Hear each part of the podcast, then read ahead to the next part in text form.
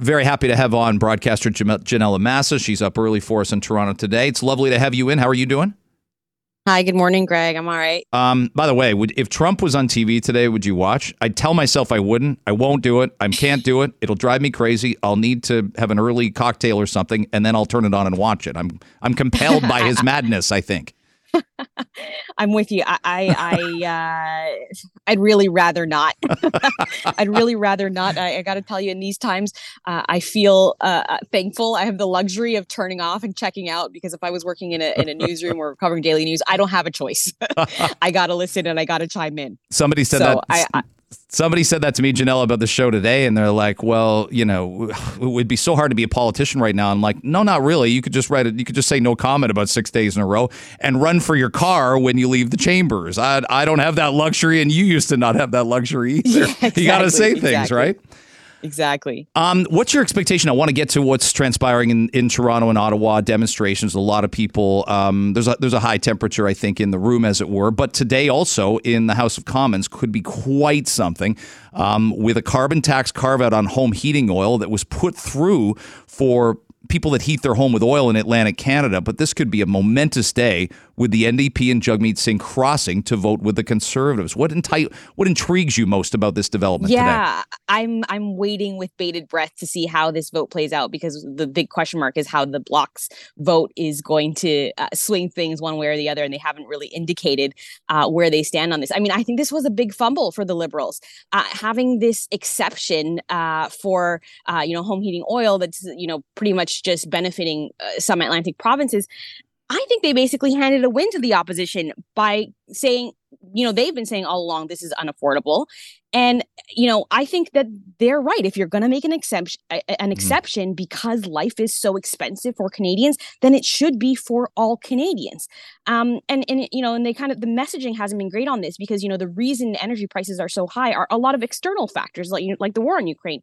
And so, you know, it's it's not a lot of things that are in their control, but moving on this undermines that initial messaging that it's so important to take this mm. environmental issue as a leader on the global stage. We we just have to bite the bullet. We have to make the tough calls. Mm. So don't backtrack on that. If the issue is affordability, you know, energy is not the only thing that's making life unaffordable for Canadians. It's housing, it's groceries, it's yeah. lots of things that the Liberals could be tackling to, to, to, you know, deal with the rising cost of living in this country. Groceries is a big one.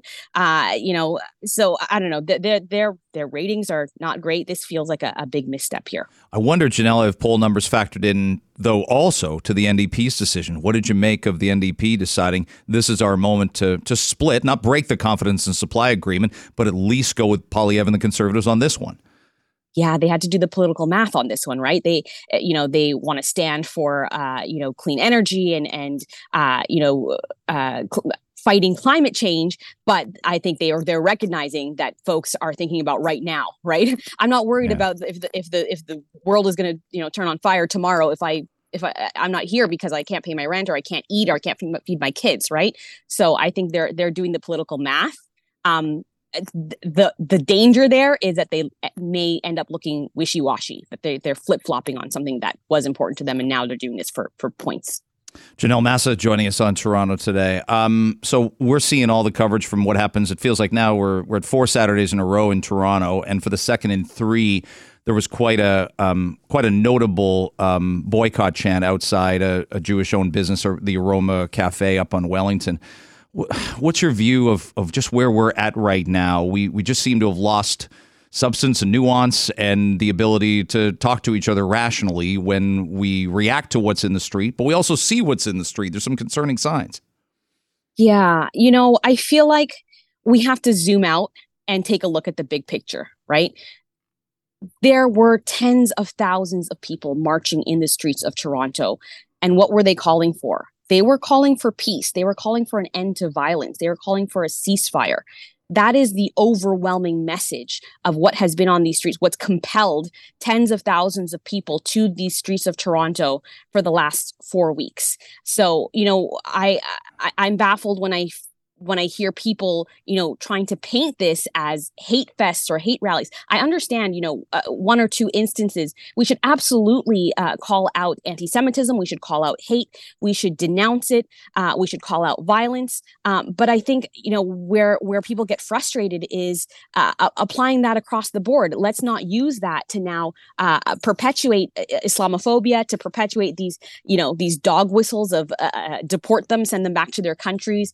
Um, you know, I think we absolutely should have conversations about anti-Semitism. And but my fear is that you know we conflate these issues right? We conflate the uh, the criticism of a government as anti-semitic. We conflate uh, you know calls for uh, let's be real these are not mom and pop shops. These are uh, israeli owned uh, um, but the people working in them the people working in them making bagels for people and making right, if, soup for people. If you boycott Starbucks, does that mean you're against the barista behind the bar? You're boycotting a company if, that uh, uh, stands for something and, and, that is is is uh, um, you know making economic gains, right? We're talking about uh, this is this is where I feel like there's a, there's a there's a disconnect. Here, there right? could be a disconnect like, because I'm watching. I, yeah, go ahead.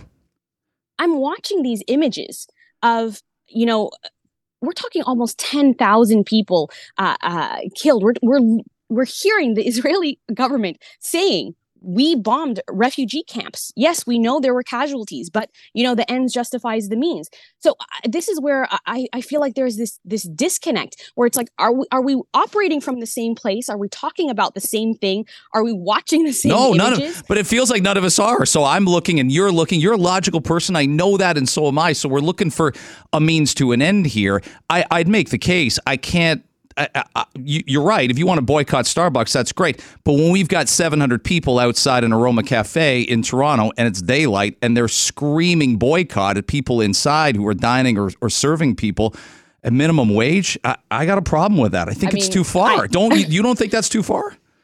To say boycott a company and that is operating in to, to place illegal stickers? settlements in in in uh, in Israel. I don't think there's there is no call for violence or saying don't spend your money here if you have a choice, right? And people can make choices about that. We know that at the end of the day, a lot of decisions are made around uh, you know economics, right? I, I think but you're I right, just, but I, don't I don't have a choice to be from... frightened or not if I'm in that if if I'm in there. If I tell you I'm frightened, I think you have to listen to me and, and say, okay, Greg's frightened, and you have to respect that that that might be too much.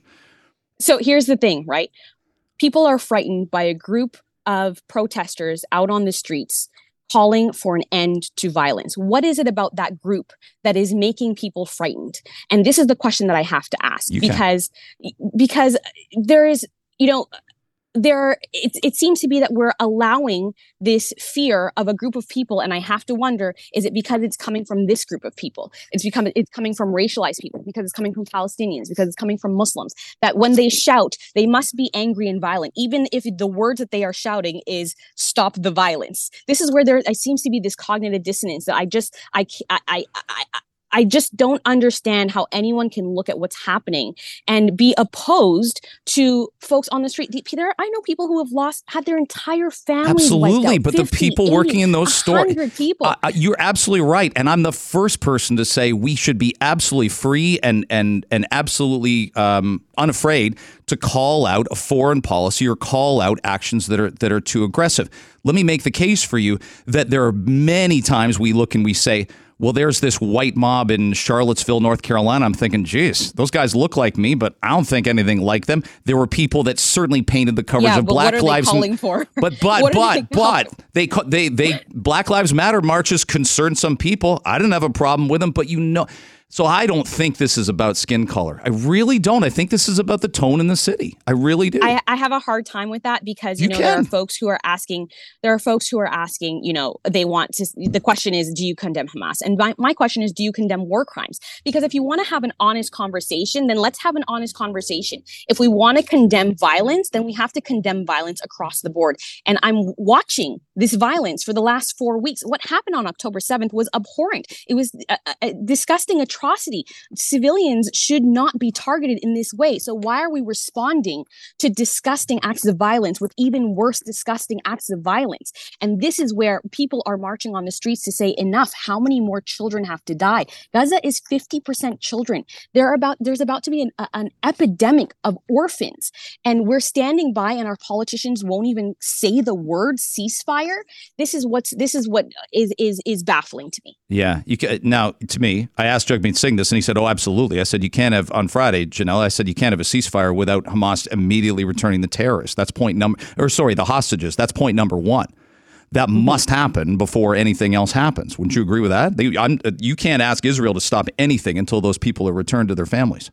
Can't. So again, if we want to have a conversation about hostages being held, we can talk about the number of prisoners that have been detained in Israel without charge. But that's not. But I asked you a direct so, question so, about the so, other thing, and you're conflating but, it with something see, that's true, but, you, but it's something you, else. But you see the point, right? You well, see the point is that is that we always want to have a conversation of do we condemn, do we call for, do yes, absolutely. Yeah. But let's reverse that question, right? So when we, you know when people ask me, do you condemn Hamas? Have has anyone ever asked them, do you condemn what your government is doing uh, and bombing uh, uh, refugee camps? That question doesn't seem to ever be asked the other way. So my point is, if you want to have an honest conversation about humanity and about morality, then that conversation has to be across the board. Well, I wouldn't ask you to condemn Hamas because I think you're a smart person, and I, I would assume that that's in your heart and in your mind that it's automatic to do that. And I think we had an. But honest- it seems that, but it seems that a lot of people are being asked to qualify their statements from before they even open their mouth to have a conversation you. about this, it has to be qualified by that. And, it, and it's hey, interesting to me who is asked that. Hey, I ran late and that's good. I, I, blew right past the, the clock. but I, I hey, listen, again, we're not getting anywhere if we don't lay things on the table and go, tell me what you think of this, and you tell me what I think of that. Like, I think those are important conversations. So I thank you for this one this morning. Thanks for having me, Greg. Ginella Massa joining us.